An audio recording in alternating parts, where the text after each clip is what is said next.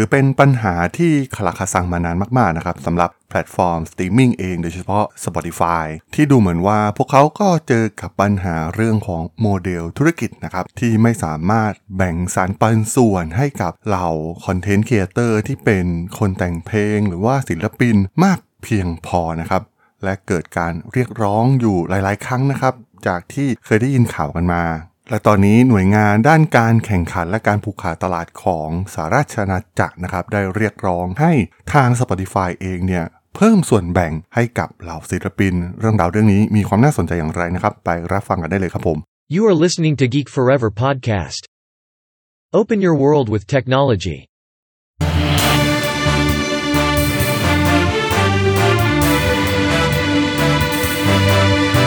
This is Geek Daily. สวัสดีครับ ผม ด.ดล จาก ด.ดล็อกนะครับ และนี่คือรายการ Geek Daily นะครับ รายการที่จะมาอัปเดตข่าวสารวงการธุรกิจเทคโนโลยี และวิทยาศาสตร์ใหม่ๆ ที่มีความน่าสนใจนะครับ ใน EP นี้มาพูดถึงประเด็นหนึ่งเกี่ยวกับ music streaming platform อย่าง Spotify เองนะครับ ซึ่งก่อนหน้านี้เนี่ยผมก็เคย อ่านหนังสืออย่าง Spotify Play ที่กล่าวถึงเรื่องราวการก่อตั้งของ Daniel A นะครับที่เป็นผู้ก่อตั้ง ซึ่งเรื่องราวหลาย ๆ อย่างเนี่ยก็ถือว่าน่าสนใจมาก ๆ แล้วก็สิ่งที่เขาได้คิดมาตั้งแต่ต้นเนี่ยมันก็สร้างผลกระทบตามมาจวบจนถึงปัจจุบันเลยก็ว่าได้นะครับอย่างที่เคยกล่าวไป ผมเคยเขียนบล็อกในเรื่องนี้นะครับว่าโมเดลธุรกิจของ Spotify เองเนี่ยมันไม่มีเซนต์มาตั้งแต่ต้นนะครับ Daniel A เองเนี่ยเป็นแค่นักอุดมคติที่มองว่า เขาต้องการสร้างแพลตฟอร์ม เพื่อมาขจัดปัญหาการละเมิดลิขสิทธิ์นะครับในตอนนั้นเนี่ยรูปแบบของ torrent ไฟล์นะครับมีการแพร่กระจายเพลงผิดกฎหมาย กลายเป็นเรื่องปกติไปแล้วนะครับในยุคนั้นเขาต้องการสร้างแพลตฟอร์มมา เพื่อแก้ปัญหานี้นะครับแต่กลายเป็นว่าการแก้ปัญหาของเขาเนี่ยกลับไปสร้างอีกปัญหาหนึ่งนั่นก็คือ เรื่องของส่วนแบ่งนั่นเองนะครับเพราะว่ารูปแบบของ Music Streaming เหล่านี้เนี่ยก็ใช้รูปแบบ Subscription เป็นรายเดือนนะครับ ซึ่ง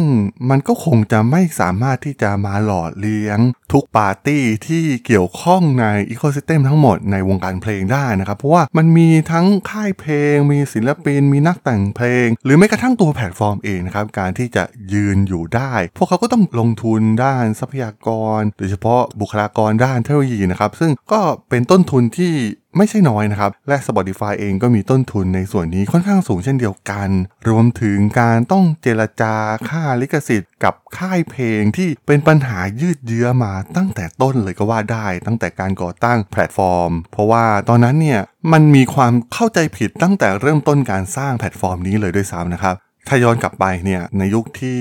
ไอจูนกำลัง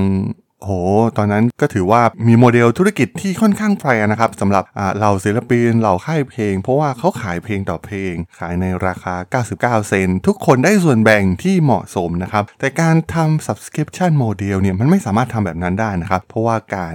ฟังการสตรีมแต่ละครั้งเนี่ยมันให้ผลประโยชน์กับผู้ที่เกี่ยวข้องในแวดวงดนตรีน้อยมากๆนะครับ เมื่อเทียบเป็นสัดส่วนแล้ว ก็ทำให้สุดท้ายแล้วเนี่ยศิลปินเนี่ยก็ได้น้อยมากๆนะครับ จากส่วนแบ่งเหล่านี้ไม่สามารถที่จะ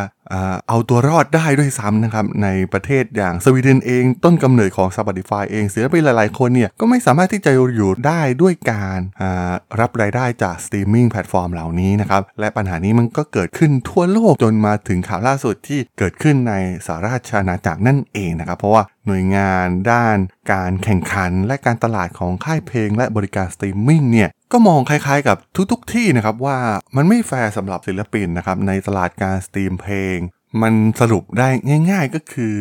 เหล่าค่ายเพลงบริการสตรีมมิ่งเนี่ยก็ไม่สามารถที่จะทำกำไรหรือสร้างรายได้มากพอที่จะแบ่งให้กับศิลปินได้นั่นเองนะครับ รวมถึงการนำไปสู่การแข่งขันที่มากขึ้นสำหรับผู้ฟังและนักดนตรีนะครับ มันกลายเป็นปรับพฤติกรรมของผู้ฟังให้ อ๋อ จ่ายแค่เดือนละไม่กี่บาท เดือนละ 10 เหรียญก็สามารถ โอ้ฟังได้ทุกอย่างที่มีในโลกนะครับ ทุกค่ายทุกศิลปินทั้งในประเทศตัวเองหรือศิลปินระดับโลกก็มีหมดนะครับ ลองเปิด Spotify ค้นหาก็สามารถเจอได้แทบทุกศิลปินมีเพลย์ลิสต์ต่างๆ มากมายนะครับ แน่นอนนะครับมันเป็นผลดีต่อผู้บริโภคอยู่แล้วนะครับโหจ่ายแค่ 10 เหรียญแต่ว่าสามารถโหฟังเพลงได้ unlimit แบบนี้เนี่ยแต่ว่าสุดท้ายแล้วเนี่ยโมเดลรูปแบบนี้เนี่ยมันไม่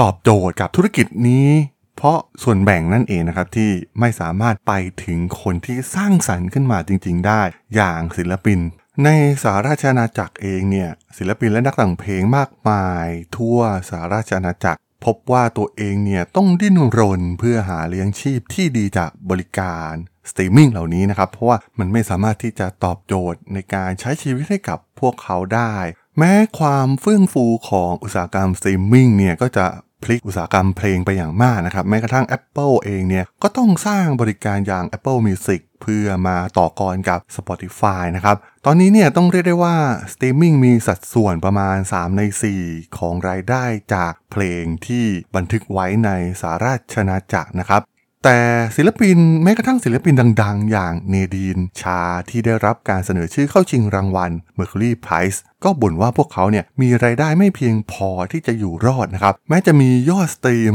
หลายล้านครั้งก็ตามนะครับ ก็ถือว่าเป็นตัวเลขที่น่าสนใจนะครับ มันน่าจะเกิดขึ้นแบบเดียวกันทั่วโลก องค์กรอย่าง Watchdog นะครับได้เปิดตัวการศึกษาตลาดในเดือนมกราคมนะครับเพื่อดูว่าค่ายเพลงขนาดใหญ่ หรือว่าบริการสตรีมมิ่งเช่น Spotify เนี่ยมันมี power มากเกินไปหรือไม่นะครับ ซึ่งก็พบว่า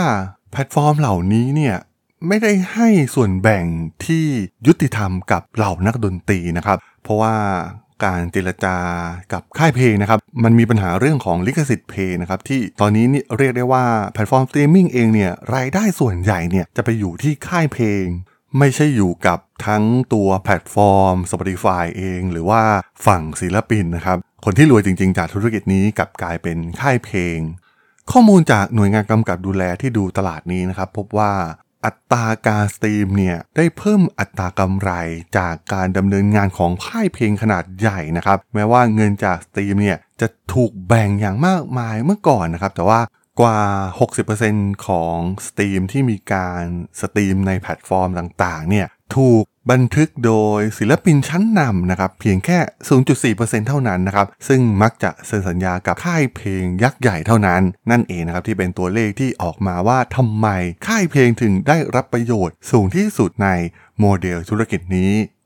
มีตัวเลขที่น่าสนใจนะครับว่าศิลปินเนี่ยจะมีรายได้ประมาณ 12,000 ปอนด์จากการสตรีมถึง 12 ล้านครั้งในสหราชอาณาจักรจากข้อมูลเมื่อปีที่แล้วนะครับ ซึ่งทางหน่วยงานกำกับดูแลเนี่ยได้กล่าวถึงเรื่องนี้ว่ามันมีศิลปินน้อยกว่า 1%นะครับที่จะได้รับการสตรีมมากมายถึงขนาดนั้นนะครับ ซึ่งสร้างรายได้เพียงแค่ 12,000 ปอนด์แม้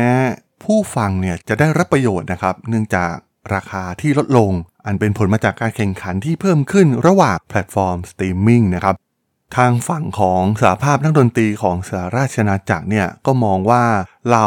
ศิลปินผู้สร้างสรรค์เพลงเนี่ยต้องการตลาดเพื่อดำเนินการที่แตกต่างออกไปนะครับ ไม่เช่นนั้นเนี่ยพวกเขาก็ไม่สามารถที่จะอยู่รอดในอาชีพทางด้านดนตรีที่พวกเขารักได้นะครับ แต่ทางผู้กำกับดูแลเนี่ยก็มองอีกมุมหนึ่งนะครับว่า